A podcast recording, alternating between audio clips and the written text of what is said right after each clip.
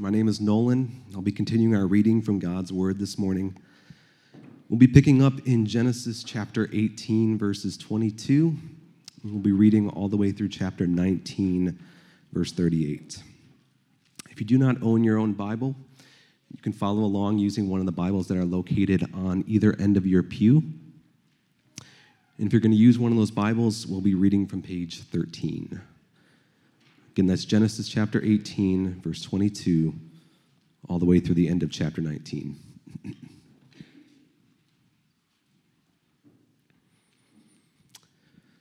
so the men turned from there and went towards Sodom, but Abraham still stood before the Lord. Then Abraham drew near and said, Will you indeed sweep away the righteous with the wicked? Suppose there are fifty righteous within the city. Will you then sweep away the place and not spare it for the fifty righteous who are in it? Far be it from you to do such a thing to put the righteous to death with the wicked, so that the righteous fare as the wicked. Far be that from you. Shall not the judge of all the earth do what is just?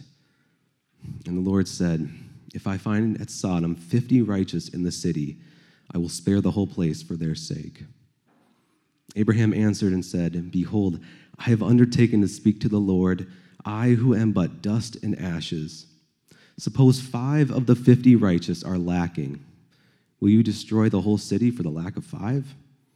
And he said, I will not destroy it if I find 45 there. Again he spoke to him and said, Suppose 40 are there. He answered, For the sake of 40, I will not do it. Then he said, Oh, let not the Lord be angry, and I will speak. Suppose 30 are found there. He answered, I will not do it if I find 30 there. He says, Behold, I have undertaken to speak to the Lord. Suppose 20 are found there. He answered, For the sake of 20, I will not destroy it. Then he said, oh, not, let not the Lord be angry, and I will speak again, but this once. Suppose 10 are found there. He answered, for the sake of ten, I will not destroy it. And the Lord went his way when he had finished speaking to Abraham, and Abraham returned to his place. The two angels came to Sodom in the evening, and Lot was sitting in the gate of Sodom. When Lot saw them, he rose to meet them and bowed himself with his face to the earth and said, My lords, please turn aside to your servant's house and spend the night and wash your feet then you may rise up early and go on your way. They said, No, we will spend the night in the town square. But he pressed them strongly, so they turned aside to him and entered his house. And he made them a feast and baked unleavened bread, and they ate. But before they lay down, the men of the city, the men of Sodom, both young and old, all the people to the last man, surrounded the house. And they called a Lot, Where are the men who came to you tonight? Bring them out to us, that we may know them. Lot went out to the men at the entrance, shut the door after him, and said, I beg you, my brothers, to do not act so wickedly. Behold, I have two daughters who have not known any man. Let me bring them out to you, and do to them as you please. Only do nothing to these men, for they have come under the shelter of my roof. But they said, Stand back. And they said, This fellow came to sojourn, and he has become the judge. Now we will deal worse with you than with them. Then they pressed hard against the man Lot and drew near to break the door down. But the men reached out their hands and brought Lot into the house with them and shut the door. And they struck with blindness the men who were at the entrance of the house, both small and great, so that they wore themselves out groping for the door. Then the men said to Lot, Have you anyone else here?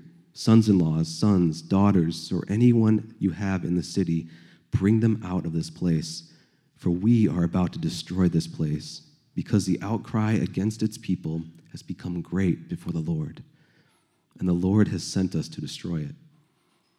So Lot went out and said to his sons in law, who were to marry his daughters, Up, get out of this place, for the Lord is about to destroy the city. But he seemed to his sons in laws to be jesting. As morning dawned, the angels urged Lot, saying, Up, take your wife and your two daughters who are here, lest you be swept away in the punishment of the city. But he lingered. So the two men seized him and his wife and his two daughters by the hand, the Lord being merciful to him. And they brought him out and set him outside the city.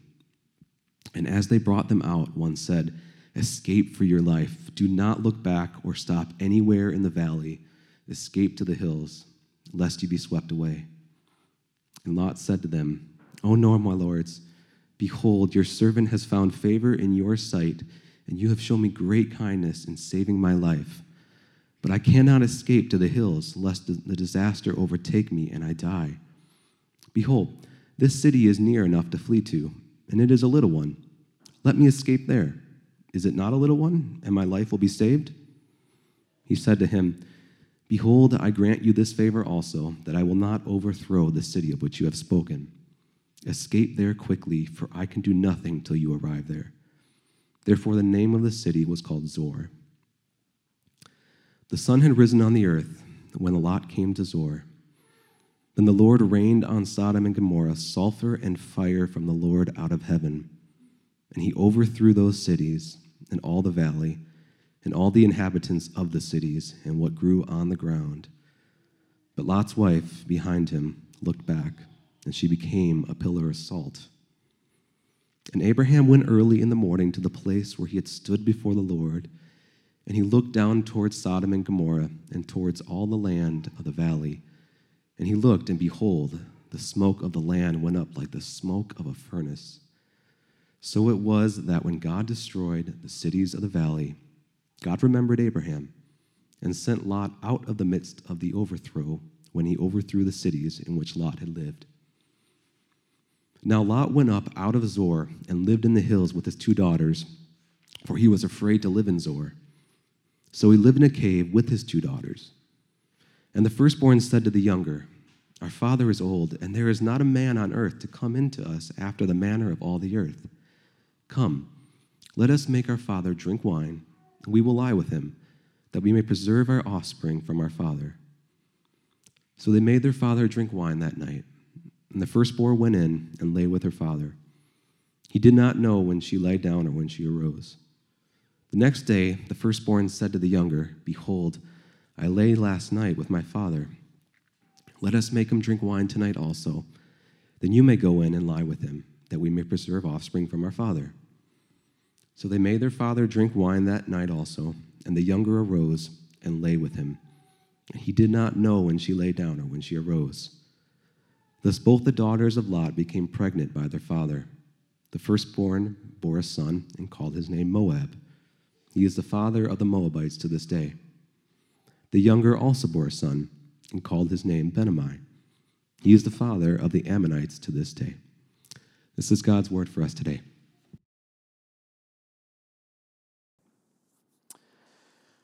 Well, when fire and brimstone come to mind, um, what do you tend to associate that with?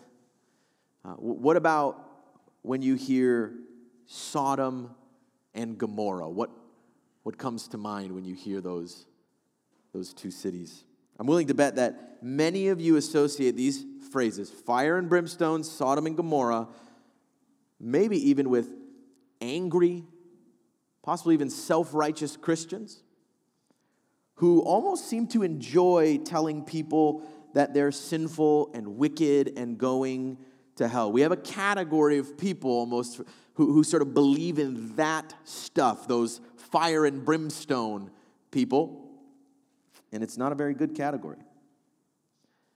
I want to be honest with you today. This is one of those passages you would skip if you were not committed to expository preaching. and going through books of the Bible one at a time. This one is not entirely magnetic like, like, like a John 3.16 might be, for instance. But I hope we're going to see that skipping this passage would be a grave mistake. Uh, because we need to hear what God has to say here, as hard as it may be. There is so much more to this story of Sodom and Gomorrah than most people would assume. Uh, there is an incredible lesson in particular for us to learn here, of all things, believe it or not, about the mercy of God. Yes, even in the story of Sodom and Gomorrah. This is a very long passage, you probably have noticed. Uh, we're covering two full chapters today, but I think we're going to see this is clearly one story meant to tell one important point. And for all the chaos and the sin and the destruction in this story, and there's plenty of it, uh, there, this is really a story about Abraham learning a lesson as he sits outside of his tent.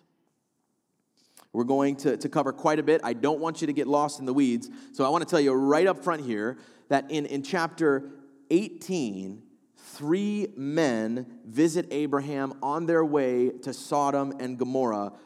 But, but uh, when he finds out what they're actually going there to do, Abraham really struggles with this and he starts to argue with God in defense of the city. And what we're going to see is that there is something very specific God wants him to learn from the destruction of Sodom and Gomorrah. Chapter 18. Then for most of 19, we read this dark and chaotic story of Lot being rescued out of Sodom and Gomorrah. And as we get lost in the drama of that story, it's going to be really easy to almost even forget about Abraham until the author circles back to him in chapter 19, verse 27, when he sees the smoke billowing on the horizon like a furnace, it says, in the direction of Sodom and Gomorrah. And then we will see, hopefully, the dots have connected. Hopefully, Abraham has learned the lesson that he is about to learn now, again, we have a lot to cover, uh, so without wasting any time, let's walk through this story. And as we do, let's consider what is the claim that God is making here? What is the lesson that we ought to learn? How should we be shaped by it? Okay, so Bible's open. The story here of Sodom and Gomorrah.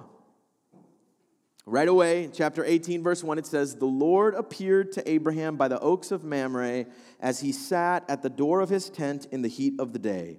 He lifted up his eyes and looked, and behold, three men were standing in front of him. Now, here's a detail that took me about three days of sermon prep to understand, so I'm just going to give it to you right away. I think it's going to be helpful.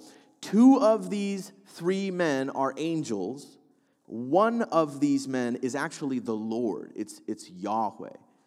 Um, now, it's kind of confusing, but if you look at verse 22, it says, So the men, they turned and they went towards Sodom, but Abram stood with the Lord right? The Lord stays back. He's one of the three. Now, if you didn't catch on to this fact that one of these men is the Lord, you might think that all three men went to Sodom and Gomorrah there. But then if you look at chapter 19, verse 1, it says the two angels, so there's three men, two of them leave, the two angels who left came to Sodom. Two of these men are angels, one of them is actually Yahweh which is an incredible mystery. And scholars would say, if you look back at the Old Testament, when you see these instances of Yahweh appearing in some ways as a man, um, it could very well be a pre incarnate, miraculous appearance of Christ. And if I wasn't preaching two full chapters right now, we could talk more about that, but we're not going to.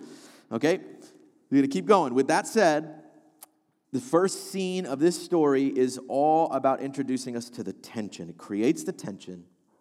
These three men show up at Abraham's tent, and right away he bends over backwards to greet them and get them some food. He's sort of ordering Sarah around, and he's clearly on his best behavior here, right? And while the four of them, he and these three men, sit outside of his tent, the Lord asks him, Where is Sarah, your wife? And the narrator recalls here, the author shows us a couple details. First, it says that she was listening in, sort of, from the inside of the tent. And then all, he also reminds us of how old they were, and even the fact that the way of women, the, the ability to bear children, had ceased with her. But the Lord finally here, we're, we're what, 18, we're like five, six chapters into the Abraham narratives, and finally the Lord says, This time next year, Sarah shall have a son named Isaac. Now remember, this is the entire point of the promise that began this whole story back in chapter 13. God said, I'm going to raise your, you up to a great nation, tons of descendants, and the nations will be blessed through you. And here they still don't have any children at all. But as Sarah listens in on this, notice it says she basically laughs it off. It says even that she laughed, this is interesting, to herself. Sort of an inner dialogue we're getting here. And she just basically says, like, at my age, like, really, is this actually to happen? But the Lord perceives this, and then he calls her out. But notice, he doesn't call her out right to her face. He calls her out to Abraham because she's in the tent and she's doing all this in silence. But she turn, he turns to Abraham and he, and he says, Well, wait, wait, why did your wife just laugh at me? And he even gets a little intense when he says, Is, is anything too hard for the Lord? And this gets us to the whole theme of this entire series the promise only God can keep. Are you questioning that? Is your wife in there giggling at me, questioning this, Abraham? And then Sarah, who hasn't said anything so far in this story, she's been in the tent making the food, okay? She pokes her head out, seemingly, of this tent for her first line in the scene, which is basically, oh no, I, I didn't laugh. And, and I love this. The Lord says, no, but you did laugh. So, right? He just calls her right out, no, but you did laugh. Now, up to this point, it has not been entirely clear why these men came. And I think in this exchange about Sarah, what we're meant to see here is that she and Abraham still don't fully believe in the promise, or at the very least, they don't quite understand how it's going to happen. They can't really wrap their minds around it. They have a thing or two to learn here. And then these two men part. They leave, and as Abraham walks them away to sort of set them on their course, this is huge. The author gives us this fascinating glimpse into the Lord's thought process. So I want you to picture the three of them sitting there. Two of the men get up, the Lord stays back. Abraham kind of sees the two off, and then we get a cut to this the Lord. And it says in verse 17, he said, presumably to himself, Shall I hide from Abraham what I'm about to do? In other words, hmm, should I bring him into the loop here on what's about to happen? He keeps processing. Seeing that he shall surely become a great and mighty nation, and, and, all the nations of the earth shall be blessed in him. In other words, he is the one the promise is, is coming through. The point is basically, it probably would be good for him to learn from what is about to happen here for the sake of this promise. For he says, I have chosen him, and this is key, that he may command his children and his household after him to keep the way of the Lord by doing righteousness and justice, so that the Lord may bring to Abraham what he has promised him. In other words, this is crucial. God decides to tell Abraham what he's about to do in Sodom and Gomorrah so that he can learn a lesson about doing righteousness and justice. A lesson that he would then pass on to his children and his household after him. They will need to understand this apparently so that the Lord may bring to Abram what has he has promised so that this whole thing can just kind of keep going and eventually happen. Now, we have to remember something here that this was not written in the time of Abraham. This was written long after Abraham. And it was written to the children and household of Abraham after Abraham. So, as the original reader would have read this, they would have perked up. They would have said, Oh boy, we better pay attention here because we have something to learn from whatever's about to happen. And the Lord tells Abraham that the outcry against Sodom and Gomorrah is so great, their sin is so grave, he needs to go and check on them to see if it's as bad as he thinks. And in response to this, there's a bit of a scuffle almost between Abraham and God. Abraham objects and he starts to kind of negotiate with God. There's a few things we need to note here. Abraham is clearly calling God's character into question.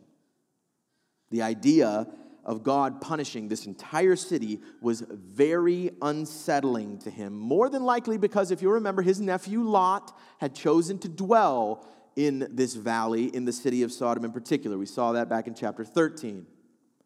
And so he says, Will you indeed sweep away the righteous with the wicked? Like, really, God?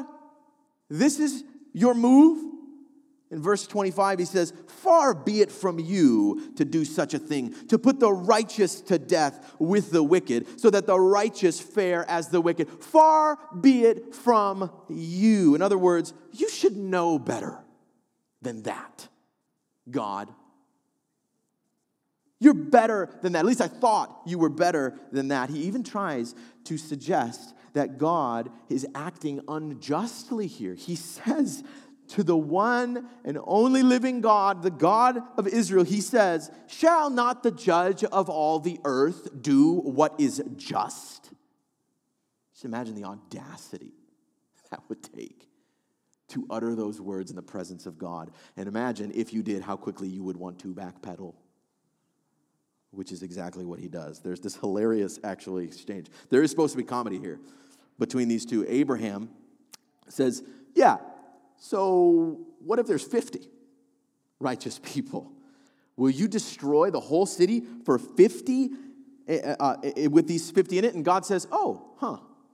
No, actually. Yeah, that's right. I won't destroy the whole city if there are 50. I'll spare the entire city for just 50 people. Then, almost as if it's starting to click with him who he's talking to and what he's saying, Abraham kind of comes to his senses, starts to backpedal, and he says, Okay, um, what, what, what, what about 45? What if there are 45? And God says, Sure, if there are 45, yeah, I'll spare the whole city. And, and this happens back and forth, frankly, an uncomfortable amount of times. It's just, I feel awkward just reading it even. Until they land at 10. If there are 10 righteous people, 10 in all of Sodom, then God will spare the entire city. This exchange is supposed to reveal to us that while Abraham is assuming there are righteous people in Sodom, neither he nor God seem particularly confident that there are. The number keeps going down and down and down. At the same time, it's also supposed to reveal just how merciful the God of Abraham is. Oh, that we would not miss this, friends. This is what the world does not see or understand about the story of Sodom and Gomorrah. This is not an angry, power hungry God who enjoys smiting people who have a little bit too much fun. No, he is perfectly willing to spare this entire city for the sake of just 10 righteous people if you can find them. If you can find them. This is all meant to illustrate part of the lesson that God wants Abraham to learn here about righteousness, at the very least, an important part of it. If we assume that people just are righteous, we will almost always certainly assume that God is unjust. Do you see that? And now we're going to see how he actually learns the lesson. Now, from this point on, Abraham doesn't have much to do with the story.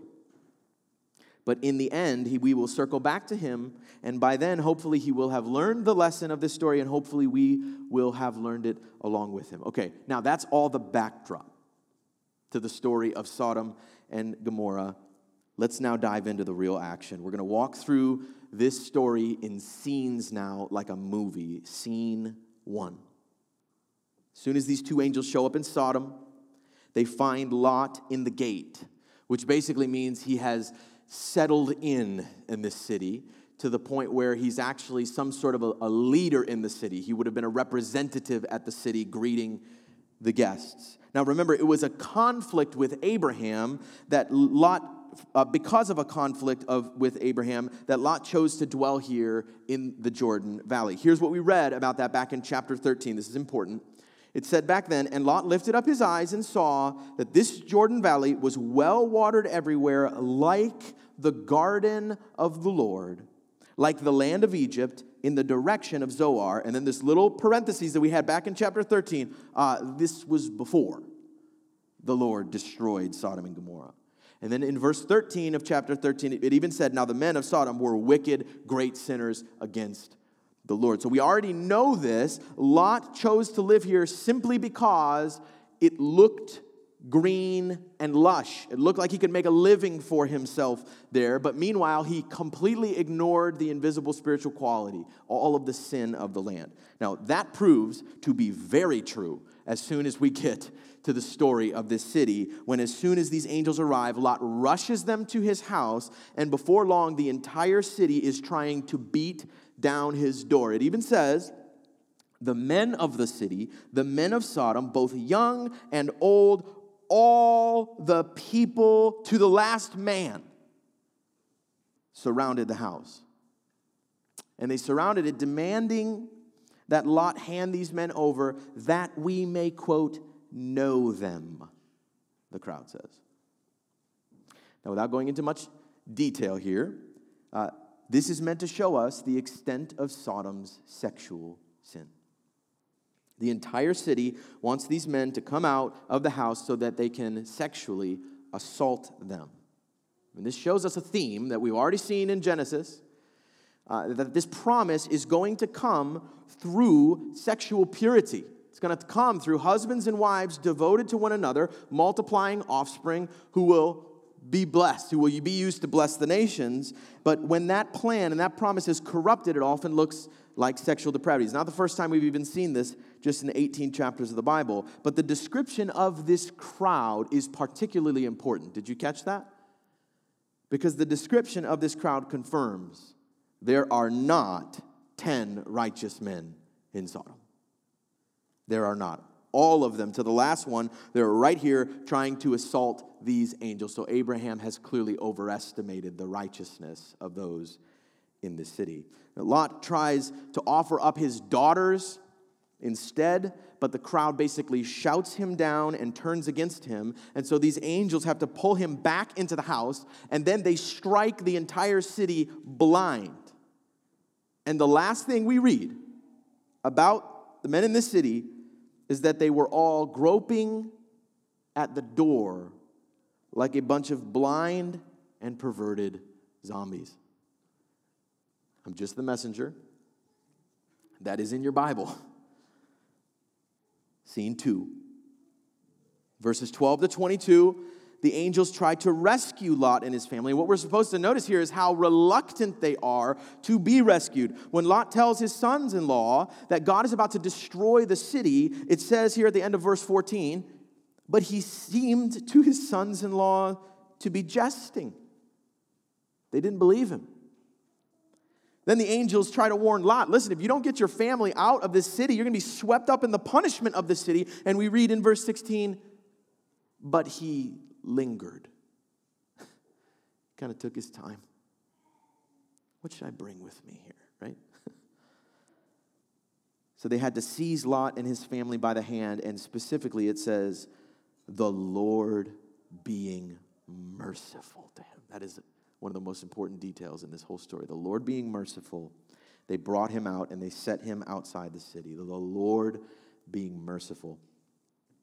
And after this warning of Lot and his family, uh, they tell them not to look back even at the cities or the valley. And Lot says, Okay, okay, okay, but can I just have this one little city in the valley? Can I dwell there? Well, what about that one? It, it, it, it's, it's little. Is it, is it not little? In other words, am, am I asking too much here? And one of the angels says, Behold, I grant you this favor also. In other words, okay, I'll, I do not have to allow it, but I will. Then he says, Escape there quickly, for I can do nothing till you have arrived. And as soon as they escape the city, this brings us then to the climax of this story, scene three. As soon as Lot and his family arrive at Zoar, it says in verse 24, Then the Lord rained on Sodom and Gomorrah sulfur and fire from the Lord of heaven. And here you'll notice the author emphasizes that he destroyed everything. Look with me at verse 25. It says he over, overthrew those cities and all the valley and all the inhabitants of the cities. And he says, this is interesting, what grew on the ground. Now, remember, back in chapter 13, Lot chose to live in this valley because it looked well watered. The stuff in the ground looked green and lush. It looked like the garden of the Lord. We're supposed to read this and we're supposed to think, well, not anymore. not anymore. At the very end, we learn his wife looks back, probably because she loved that city a bit much, and she's turned to a pillar of salt She's swept up in the punishment of the city. And then we get this abrupt cut back to Abraham. New scene, and this is where the claim comes into focus. Picture him walking out of that tent he was in, looking up to the horizon, and seeing the smoke like a furnace come up after he just had that conversation with God.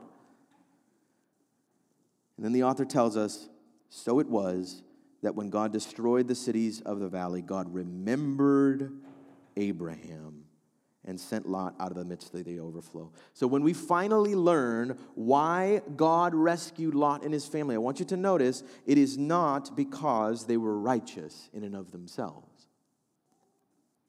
It's because he remembered Abraham and his promise to redeem all nations through Abraham. Now, I'm convinced this is the lesson that Abraham had to learn.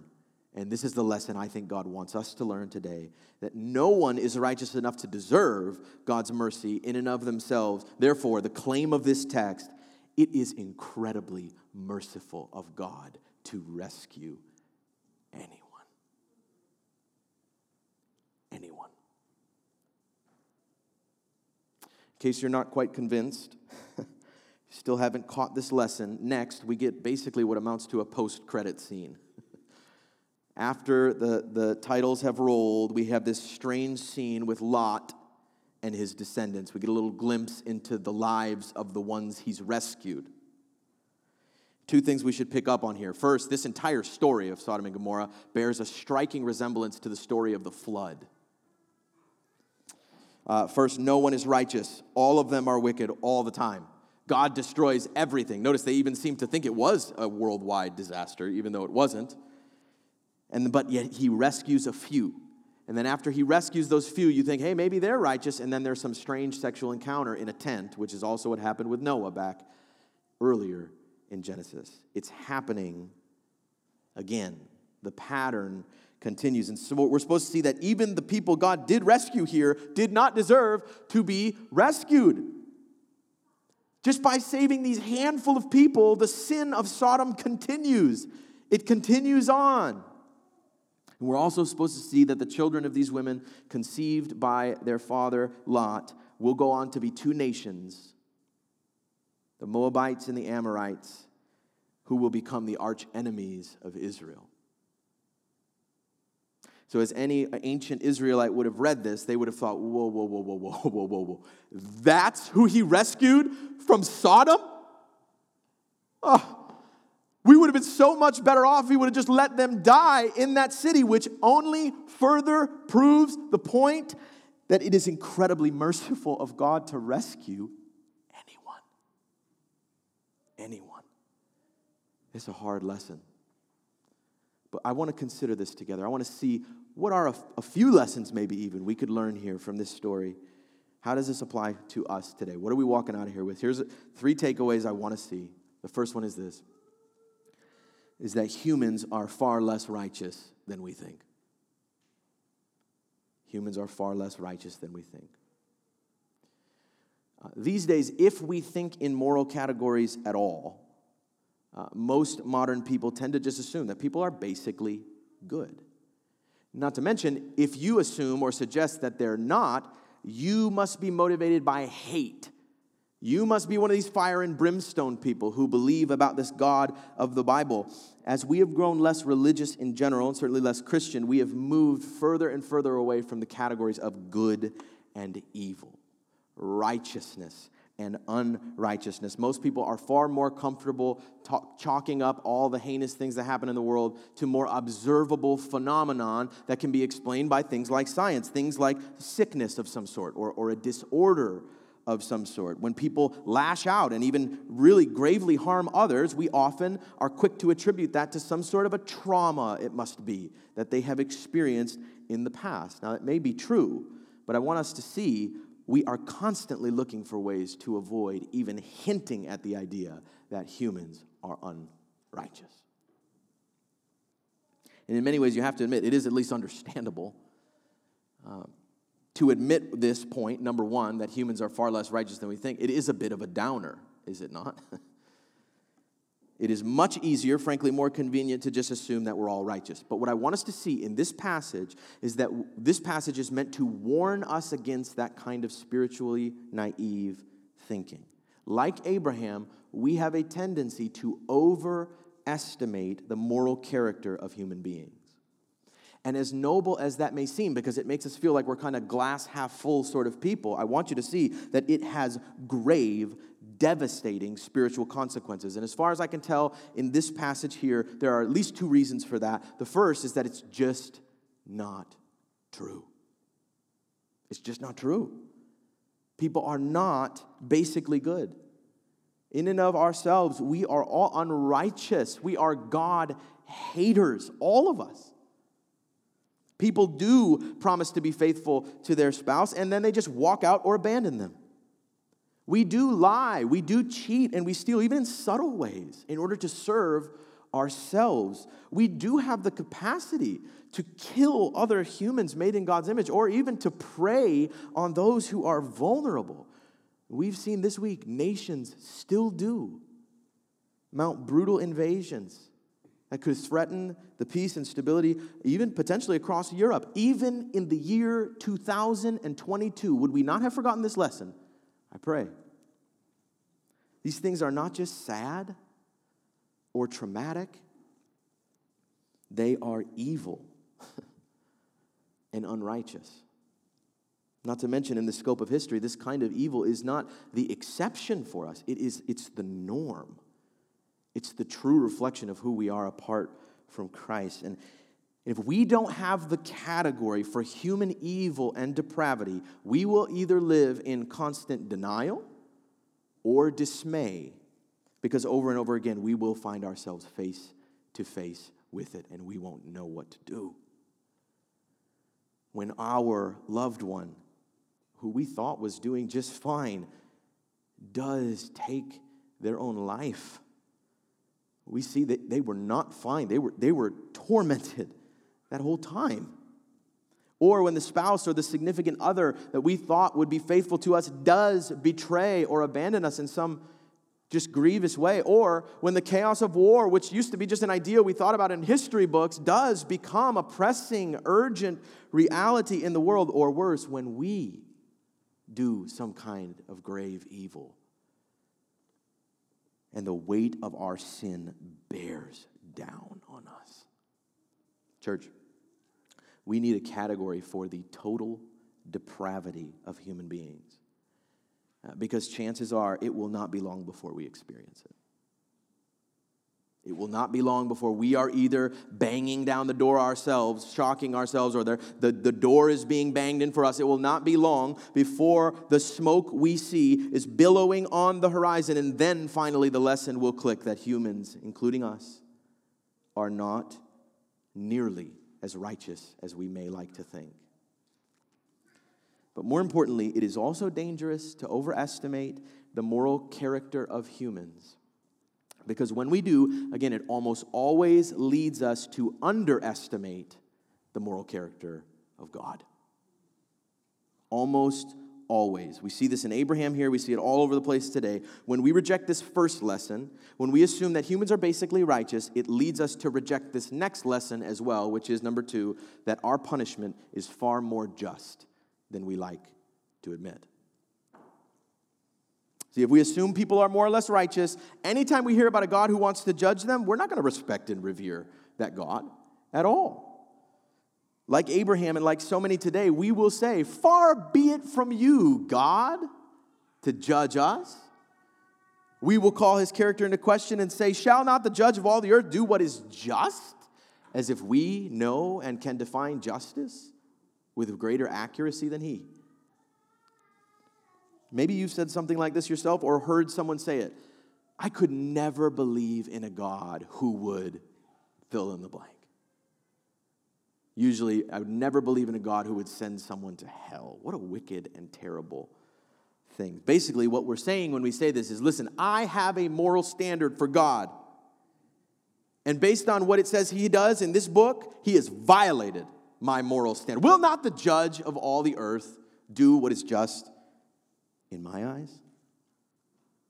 In our pride, we like to paint God out to be an angry, power hungry crude. Oh, you just love to rain down fire and sulfur on these poor, innocent people, don't you, God? But what we see here is that very instinct within us being both challenged and put to rest. Because the problem is not that he loves to smite innocent people, the problem is that there are none. There are none.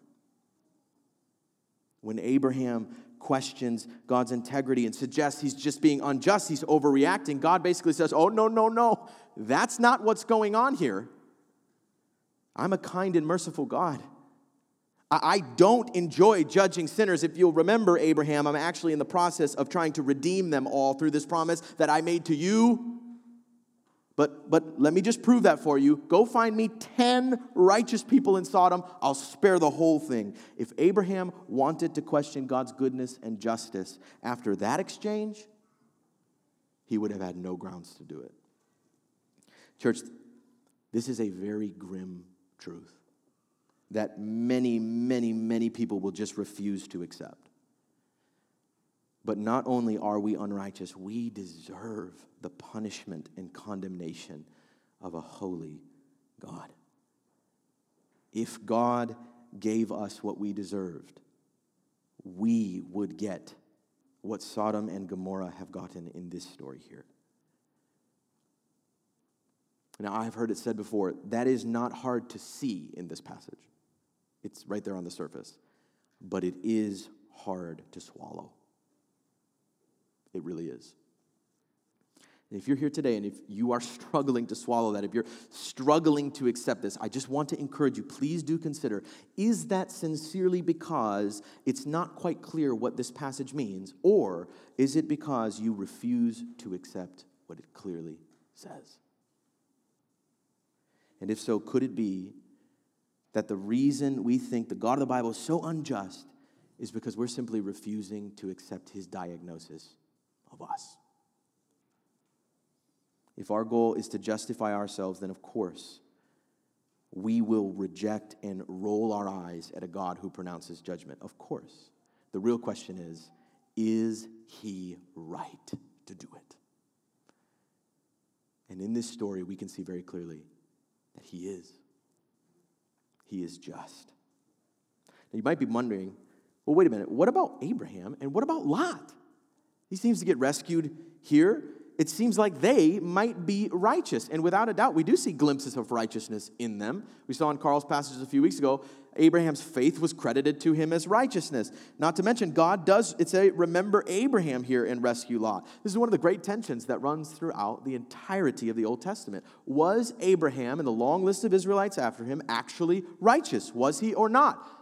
Is there something about Israel that makes them superior? Is that why God chose them? Well, after God does start to fulfill this promise and these descendants do dwell in this promised land, they will reject God yet again, as they do throughout the story. This nation, all of it, the promise, it seems, and everything will come tumbling down. And when it does, here's what the prophet Isaiah has to say in Isaiah chapter 1. He says, Hear, O heavens, and give ear, O earth, for the Lord has spoken. Children have I reared and brought up. He's talking about the promise. I did it. I raised up the children, Abraham's descendants but they have rebelled against me. Ah, sinful nation, a people laden with iniquity, offspring of evil doers, children who deal corruptly. They have forsaken the Lord. They have despised the Holy One of Israel. They are utterly estranged. Why will you be struck down? Why will you continue to rebel? The whole head is sick, and the whole heart faint, from the sole of the foot even to the head. There is no soundness in it. Picture the descendants of Israel reading this after this promise. Your country, it says, lies desolate. Your cities are burned with fire. In your very presence, foreigners devour this promised land. It is desolate as overthrown by foreigners. This, it seems, is what will come of God's promised people in this promised land. Here's where the story is headed the whole project will fail. Because of the unrighteousness of Abraham's descendants, they will not learn this lesson God has for them here. They will not do righteousness and justice in the land. Isaiah even says later in this chapter, this is key. If the Lord of hosts had not left us a few survivors, we should have been like Sodom and become like Gomorrah. If the Lord had not left a few survivors. just to keep that promise out there. The whole point of these Abraham narratives is that all the while it was God at work carrying out this promise. Through, yes, but often in spite of Abraham and his descendants. This is the promise only he can keep. And we get a little glimpse of how he does keep it here. So, again, first, all humans far less righteous than we think. And our punishment is far more just than we like to admit. But next, without question, we are also supposed to see here that this God is far more merciful than we deserve. Think about this with me. Should God have remembered Abraham and rescued Lot from Sodom? Should he have kept blessing and multiplying Abraham's descendants? Should he have made a way for the nations to be blessed and redeemed? Did he have to? Was he obligated to? Would he have been a wicked, unjust God had he not? Listen, church, the Bible's answer to that question is an unequivocal no. He would not. This God would be perfectly just to have rescued no one which shines all the more brightly on our claim of the passage today that it is incredibly merciful of him to rescue anyone. The world will tell us the exact opposite of this. The world will say, well, don't take all this sin stuff so seriously. Uh, like, if there is a God and He is good, well, listen, He doesn't care about all of that stuff. We don't need His mercy. And if you do, by the way, take all this sin stuff seriously, listen, you're going to traumatize yourself. What you really need is more self esteem. What you really need is more self love. Now, I'm not advocating for self hatred or self loathing here, but I want us to see that that message is incompatible with the Christianity of the Bible. Paul says it this way in 1 Timothy 1.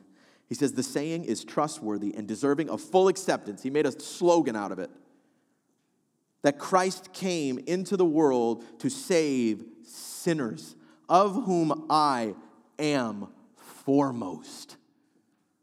Self esteem is not a Christian virtue, friends. This is, but I received mercy, he says, for this reason that in me, as the foremost, as the sodomite,